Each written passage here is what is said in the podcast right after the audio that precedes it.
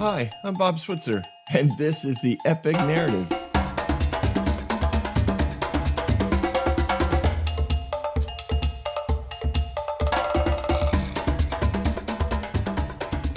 Okay, so I know that we technically finished up chapter 18 last week or whenever we aired this, but I need to go back to that last verse of chapter 18 before we start chapter 19 because it's one of those it's it's just one of those things that that we often miss because we read it in English and it just we just read right over it.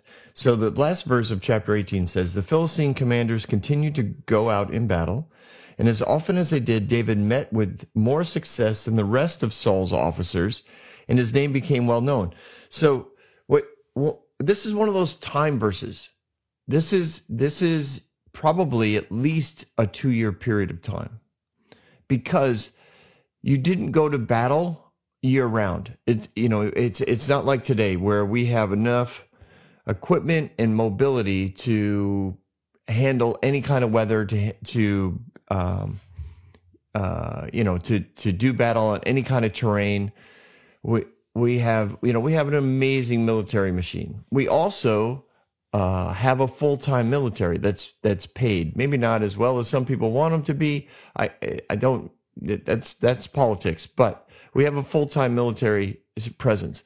That would not have been true in the time of of you know the writing of this of this passage. Uh, military, although you might have been drafted or conscripted into the military, it was only during certain times of the year that you would be ready to go and on call. You didn't necessarily go to the barracks and live for a couple years while while you served your your time. You you were part of a farm. It was a huge agrarian society mostly, agrarian and trades. So odds are you were part of a farm or, or part of a collective that had, um, you know, village-wide produce, village-wide uh, livestock, and you would you would participate in that. So there were certain times of year that you were needed back at your village, back at your family, back at your home, and that's where you would go.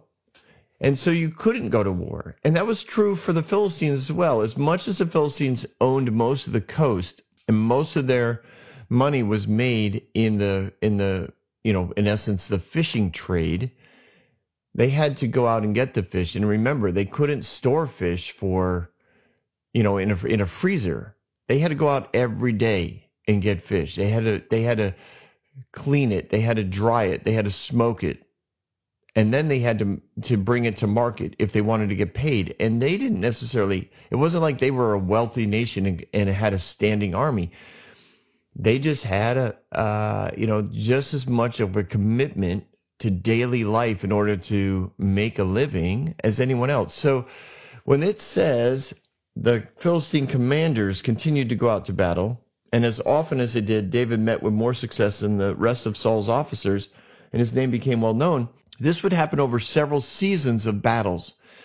And and and they would make arrangements to meet each other now, raiding parties might happen throughout the year. Okay, you would you would find out that there was a huge cash crop somewhere, and you you know you want to frustrate and at some level devastate your enemy's ability to pay for the the cost of war.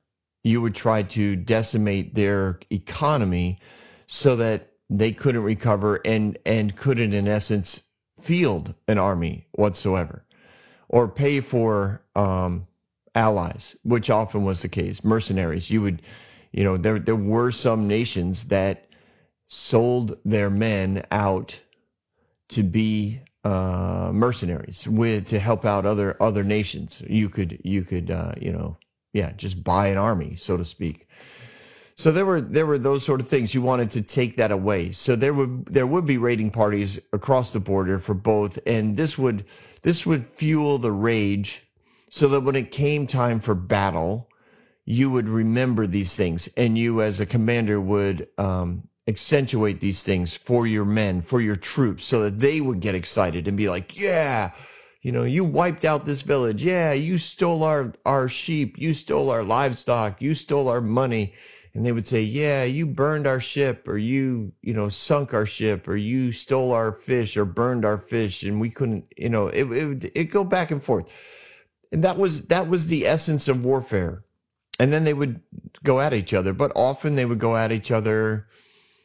They would try and make it that champion thing, so that really only only a few guys and and it did wasn't always one on one. Sometimes you would you would pick the you know the top twelve. You'd pick the top twenty, and it would basically be a mini battle, and you would just watch it and and root for your team.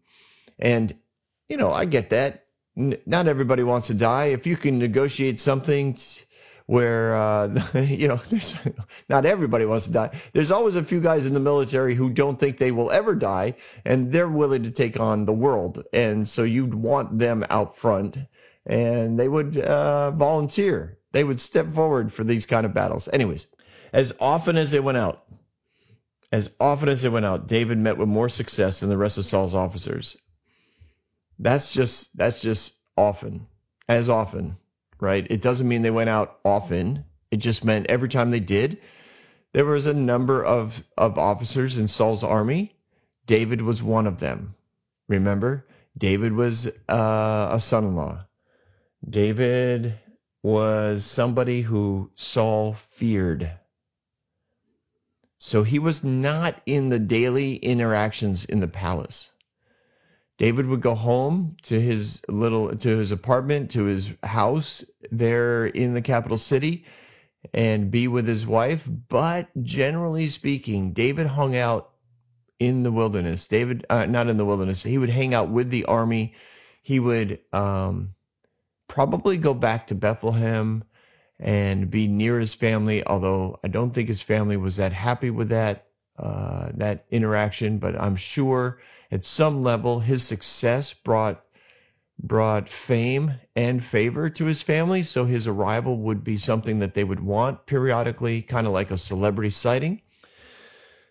All of this success, this national uh, success, all of the fact that both Israel and Judah loved David, all of them wanting David to be the one who defended them. All you know, if, if the Philistines and they would this is the other thing right? Militarily they would make arrangements to meet with with the, uh, the israelites. And they would say all right where do you want to get You're like we're, we're thinking this valley. Are you, are you are you in agreement? This is where we're going to be. This is what day we're going to get there. So israel would send out word to the commanders and everybody wanted david to be the one who came. And of course that wasn't of course you know necessarily well received because um, commanders tend to be, you know, leaders, and some of them, many leaders, have a bit of an ego. You know, much like a lot of pastors have a bit of an ego. It'd be like it'd be like mega church. I mean, currently, what what are we talking about? Like, okay, we need a really good message. Let's see. Do we get Steve Furtick from Hillsong? Do we get Bill Johnson from Bethel? Do we get uh, uh, you know, Joel Osteen from from Texas. Like these are all like commanders, so to speak. And and then you send out your invitation as as you know the the group, the conference that's going on. Well, we want the very best. Okay, well let's you know we we're going to put these guys in order of preference and then you see who's available you see who's who's ready you see who's closest you see see who has you know that opening well, it'd be the same sort of thing when when looking for a commander to come to you know defend your village, defend your region, defend your border because you you know you live close to the border, and you hope that it's David. Like David probably was the top of everyone's list. And I say all this because of the first verse of chapter 19, where it says Saul told his son Jonathan, and uh, this is what this is what's important, and all the attendants to kill David. So this is Saul. Saul sitting, not sitting. I know that it just sounds like he's a lazy bum and not paying attention to things. Saul is back at the palace. He's observing and keeping track of what's going on in his nation. He's making decisions. He's uh, fulfilling contracts. He's he's signing trade agreements. He's working on peace negotiations. He's trying to you know trying to make sure the country runs well. He he's a good king. Remember that. Okay, don't don't constantly beat up Saul for for just being this dote who wanted to kill David. Saul Saul was a good king. Yes, he I believe he he strongly struggled with self-rejection, which I think we all do at some level. And I believe Saul struggled with it be, not only because of internal issues that he started to believe when he was a child, but I believe he struggled with it because of the religious mindset of so many people, including including Samuel, who was the prophet of the day, quote the voice of God. I believe that that that that all plays into Saul's struggles, but it doesn't mean that he's a horrible leader or a bad person. It just means he struggled. And and so Saul's sitting here and he's seeing probably for several years, he's seeing that that David constantly has success. Like David's creativity is, and and problem solving skills on the battlefield is is making him a success on the battlefield. But more than that, the people who fight for David come back with rave reviews. Many times, as you know, right, you can work for somebody who's a good, quote, a good business leader. Like you go to work for a, a company or or you go you know to minister with an organization and the and the reputation of the organization is great but when you get to know the leadership you're kind of like yeah.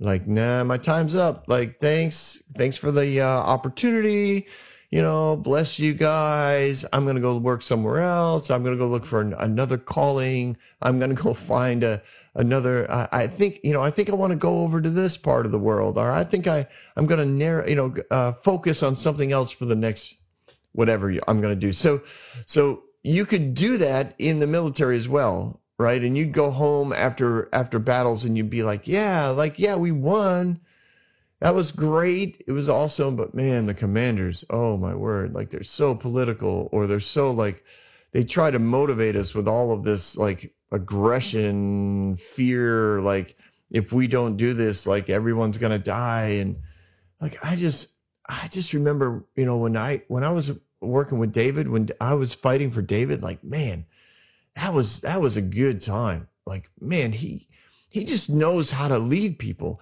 And and david's reputation that's how his reputation spreads around the nation. People want their if their children are going to be conscripted into arm into the armed forces or if even if they want to volunteer or even if they have to send their kids they want them to be connected to david because david not only wins on the battlefield david wins the hearts of the men who who fight for him. And not only do they fight with wisdom in the battle plan, but they fight from a heart of passion. They fight from a place of hope. They they fight from a place of of love for their nation of that uh, allows them to do more and expect more when, of themselves when they're out on the battlefield. They feel more connected to who they're designed to be when they're in good leadership. That's true regardless of who you are as a leader.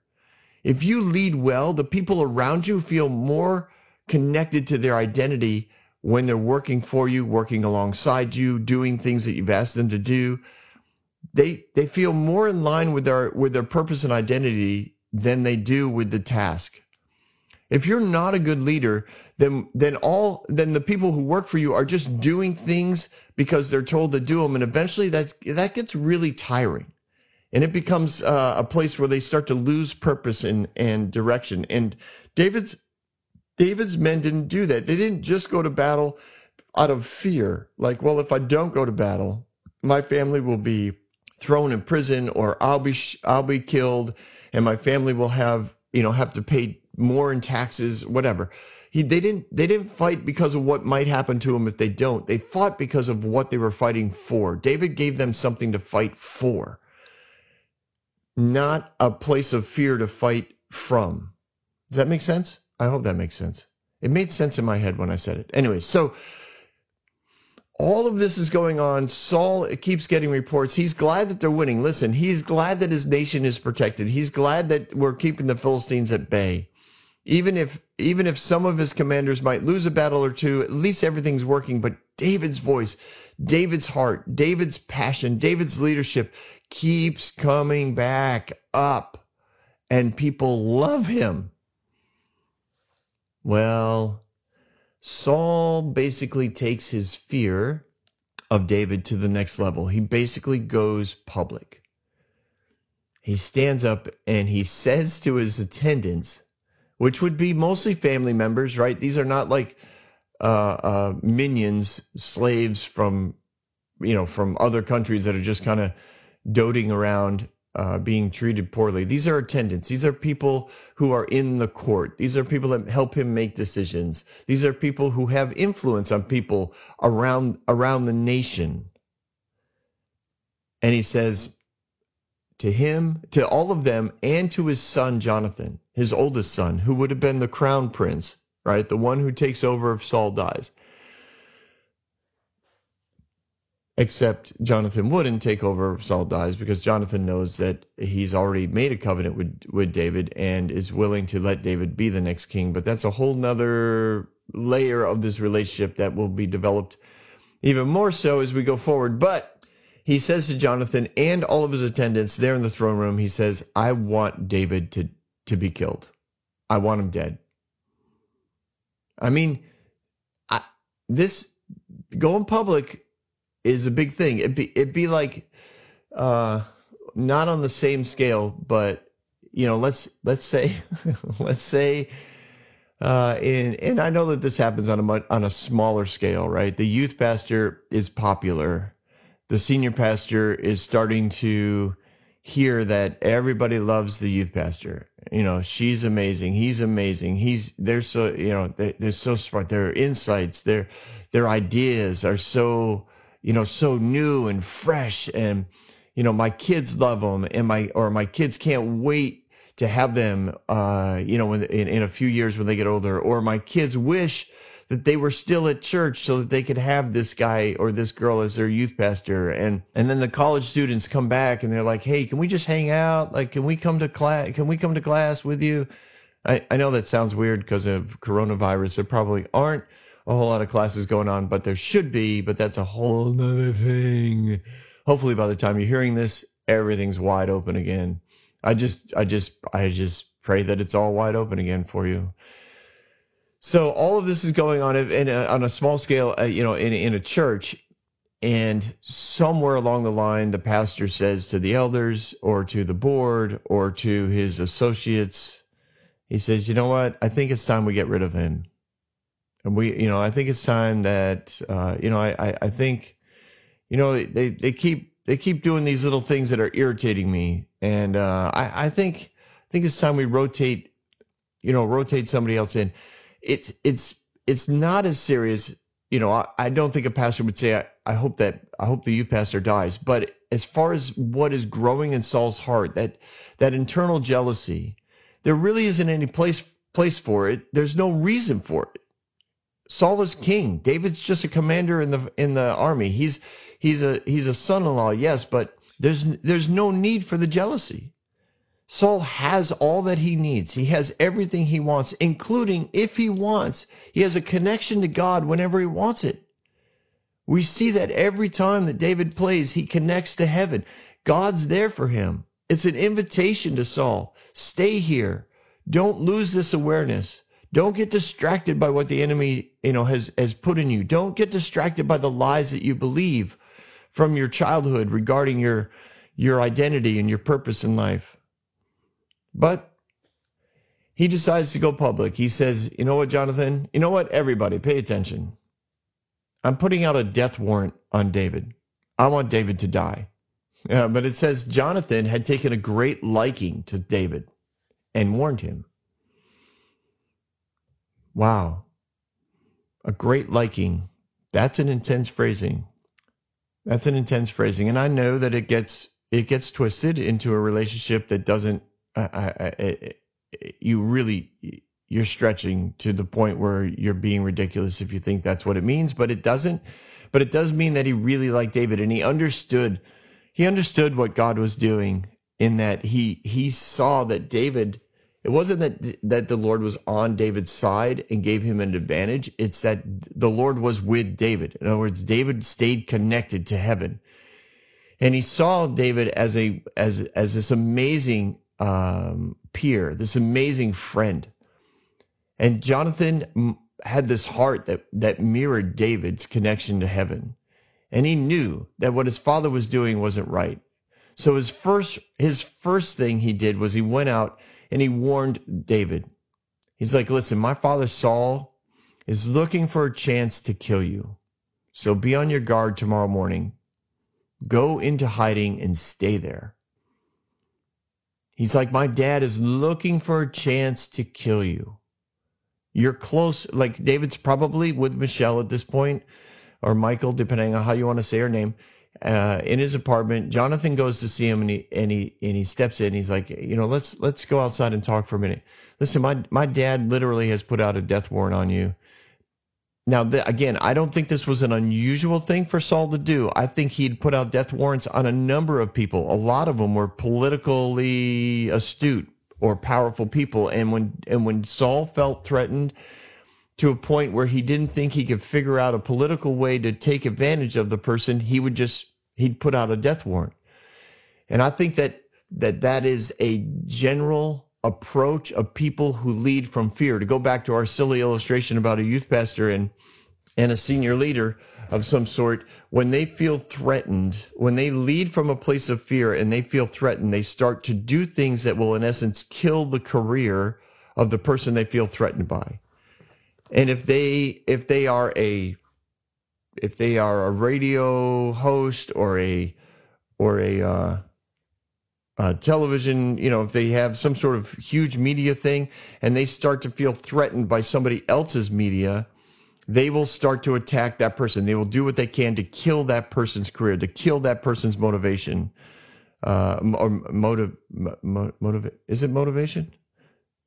Momentum. That's the word. Oh, I'm so glad you thought of that. Thank you.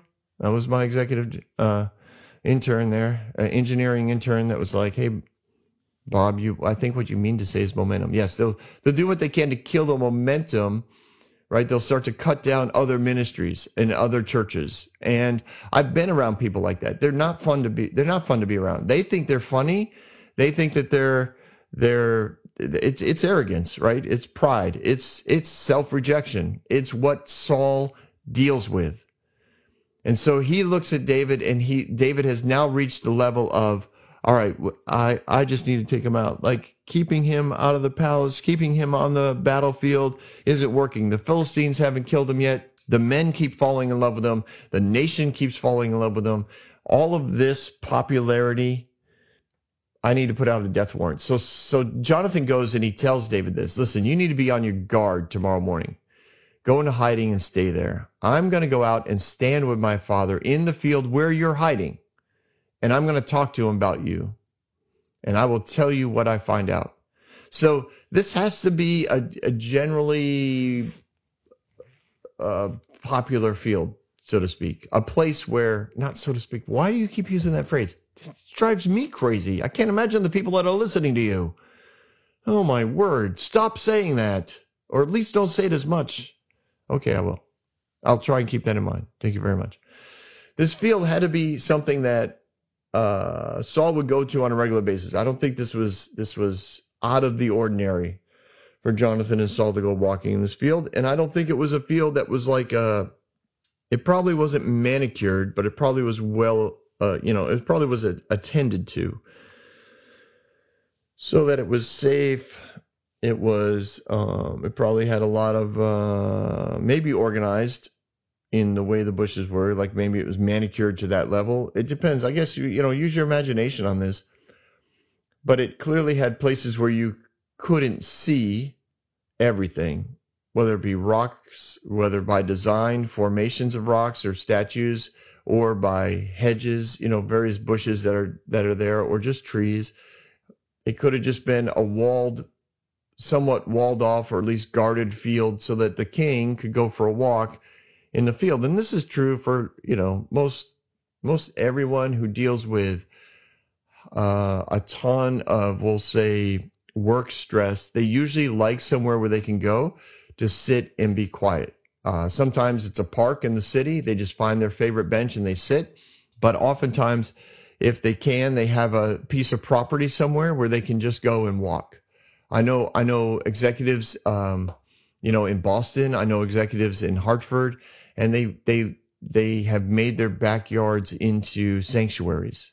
right? Where they can just go and be quiet. They can go for a walk. They can quote putter around. I know some who own huge tracts of land, right? In in Maine or Vermont or New Hampshire and they go up there and they like you know, get on a tractor and start ripping things, you're ripping trees out or stumps out or moving large boulders. Why? Because at work, like it's just all on a screen and it's it's frustrating and as far as like the the capacity of of their vision but man when they get out on their property they get out in their backyard like it, their vision opens and they're able to breathe.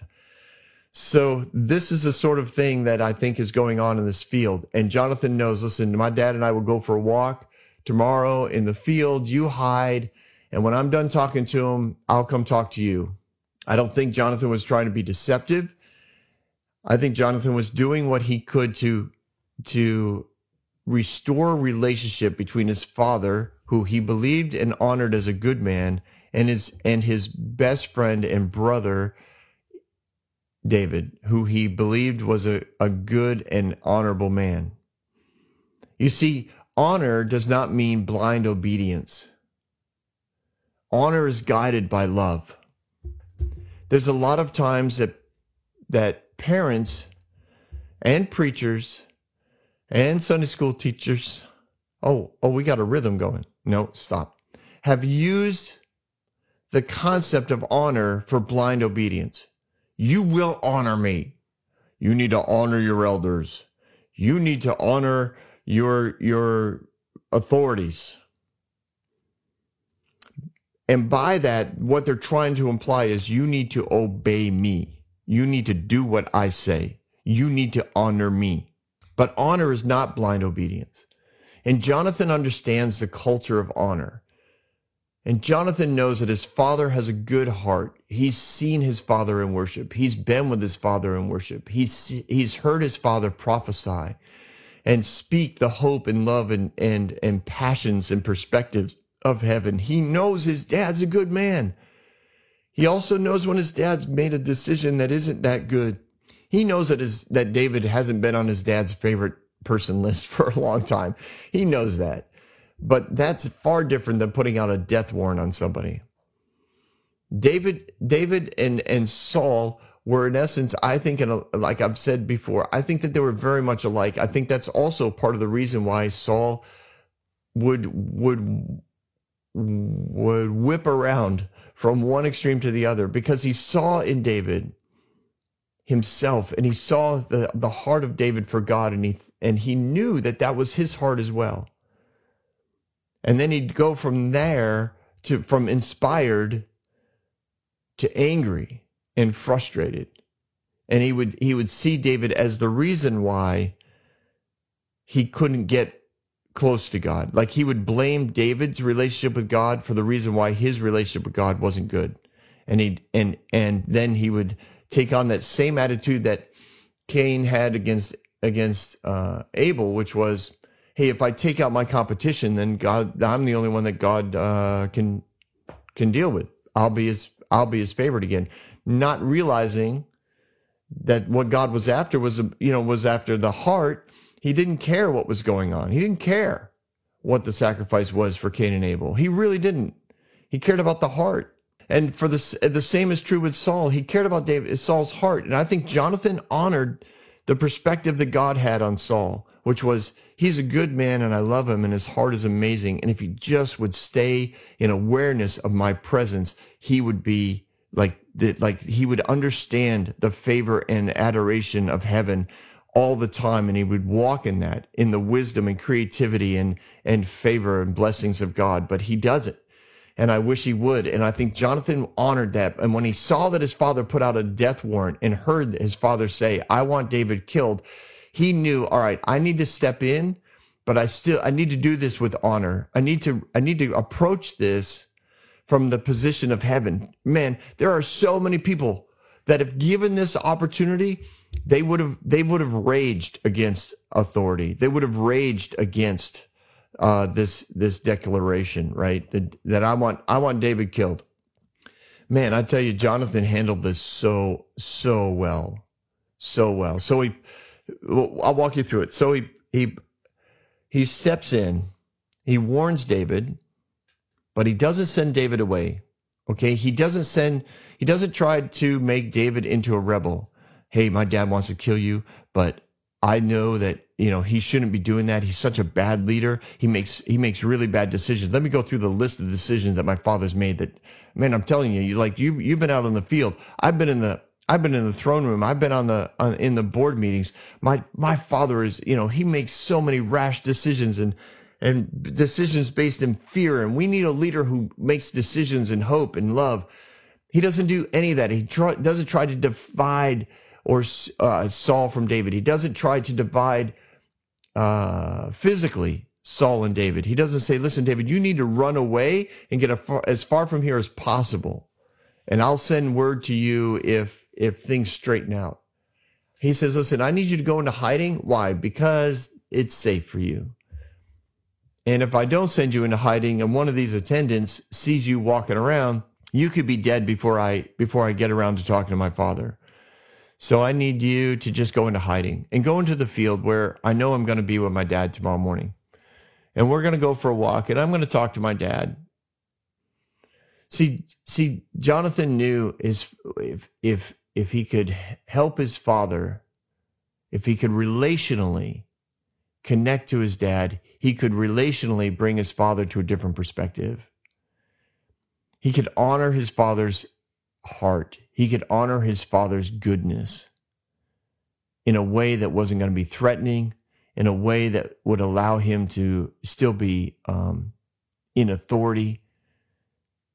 So he went for a walk with his father. I, I, I, I've been on walks like this. Like you know, you need to bring something up with a family member, and it's not it's not going to be the easiest conversation to have. It's going to be a little awkward. Now, Jonathan at least had, you know, probably had seen his father on a pretty regular basis, probably daily. Uh, so he had enough of a um, experience, experiential conversation, uh, you know, to be able to have with his father, so that he didn't have to just have that awkward silence and then say, So, the reason why I got you on the phone, or the reason why we got together today, or the reason why I wanted to have coffee with you was this.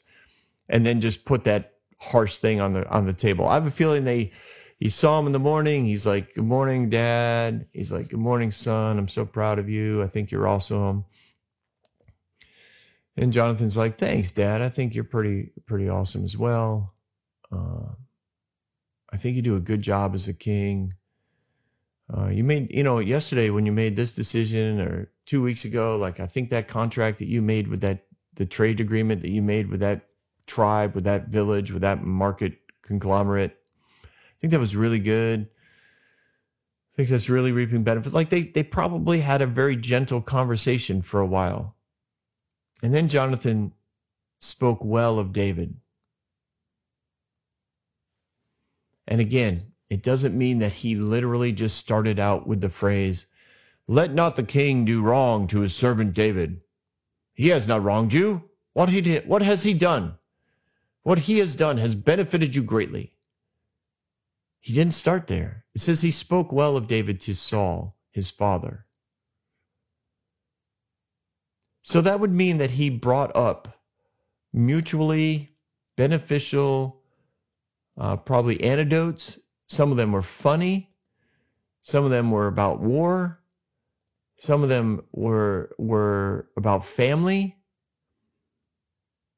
It probably had some laughs. And Saul probably was thinking, I kind of know where this is going. And I I sense the the when I read this, I just think Jonathan's heart you know, his love for his dad just came out on this. He's like,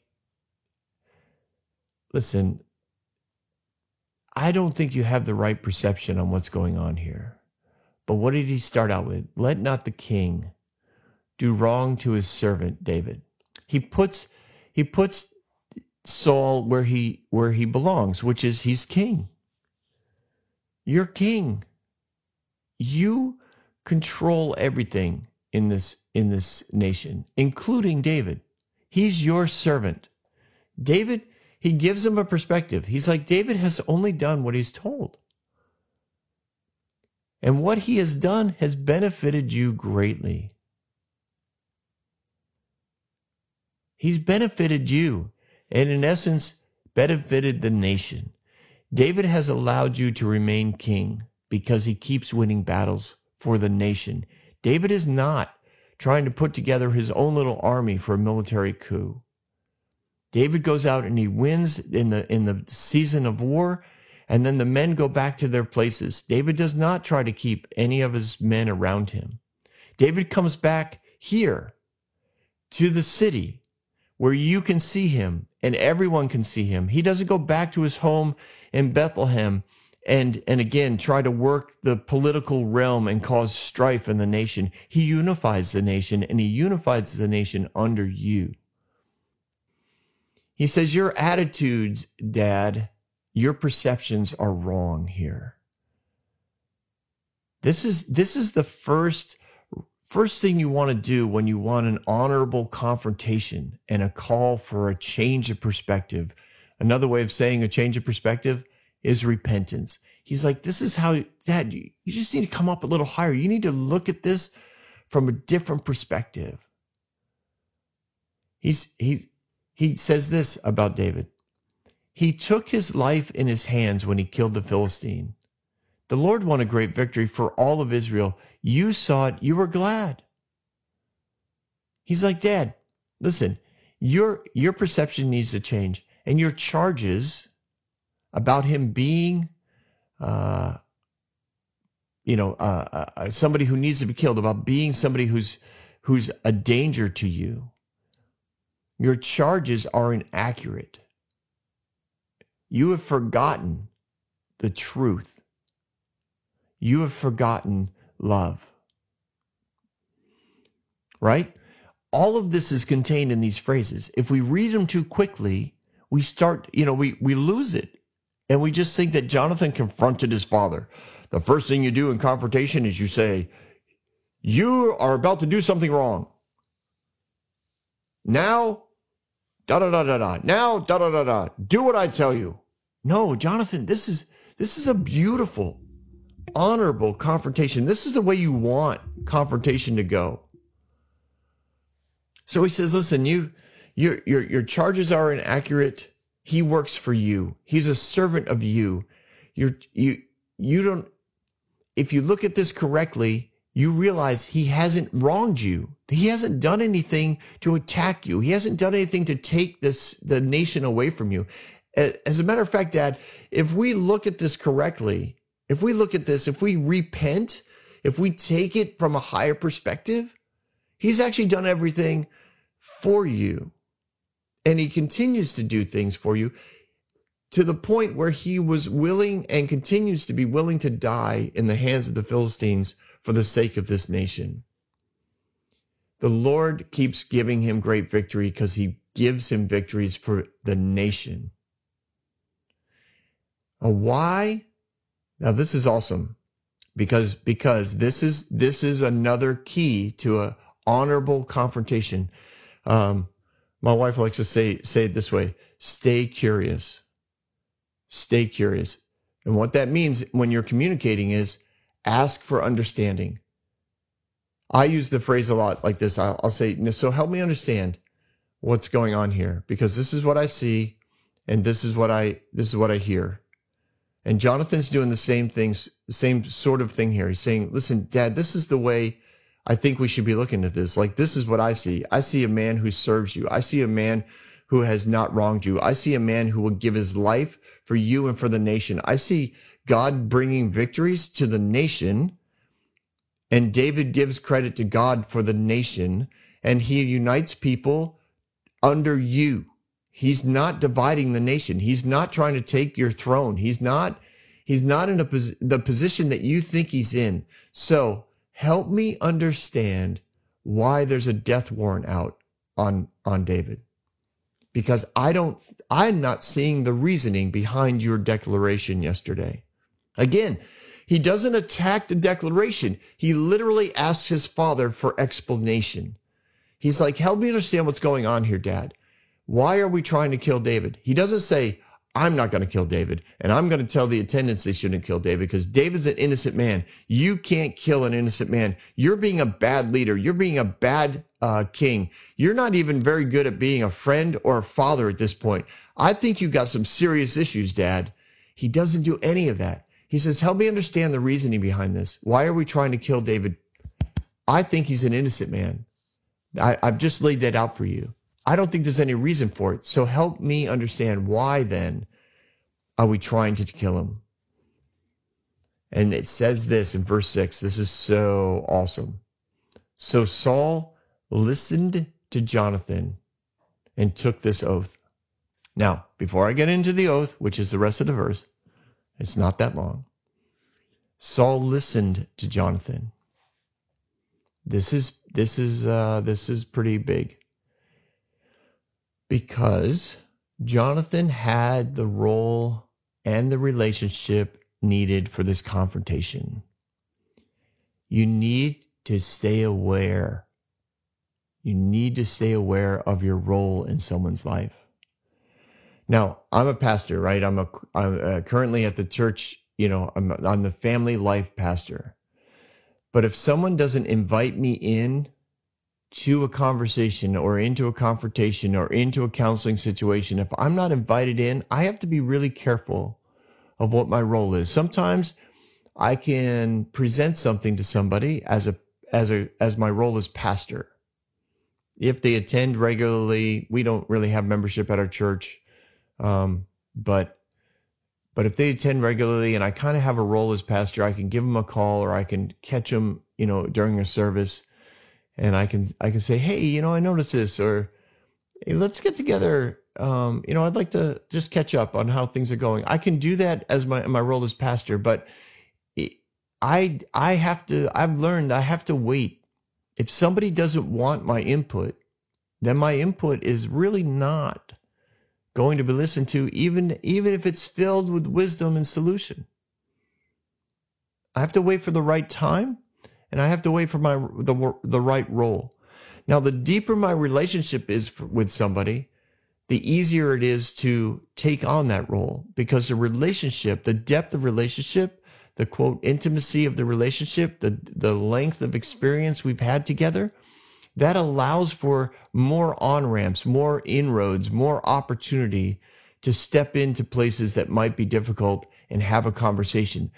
And when I have that conversation, when the when the relationship is right and the timing is right, then the then the person is able to listen. They're not defensive. This is why we know Jonathan did the right thing and he did it the right way is because Saul listened to Jonathan. And he took this oath. As surely as the Lord lives, David will not be put to death. Well, look at that. He withdrew the warrant of death to for David. He listened to Jonathan's presentation of a heavenly perspective and he tracked with it. And he sat there for a moment, stood there, uh, well, probably didn't stand there. I have a feeling they were kind of doing that slow, wandering, meandering walk through the, fil- through, through the field. I picture Jonathan to be a fairly happy guy. I picture him smiling at his father, putting his arm around his dad, looking at him, saying, "Listen, Dad, you, you I just think I just think you need to change uh, your perspective on this. I, I don't think you're you're accurately um, bringing. Uh, you know, I don't I don't think your accusations are correct. I think if we look at it a little differently, you'll actually see that David's actually working for you, that he loves you and he loves this nation. And I don't think he has any guilt that warrants a death. I'm just saying. And Saul listened. That's how we know Jonathan did it right. And he, and he withdraws the warrant. And then in verse 7, it says So Jonathan calls David to, and told him the whole conversation, which means it's way longer than the two verses that are listed here in scripture. And then he says he brought him to Saul, and David was with Saul as before. Another key phrase in the story.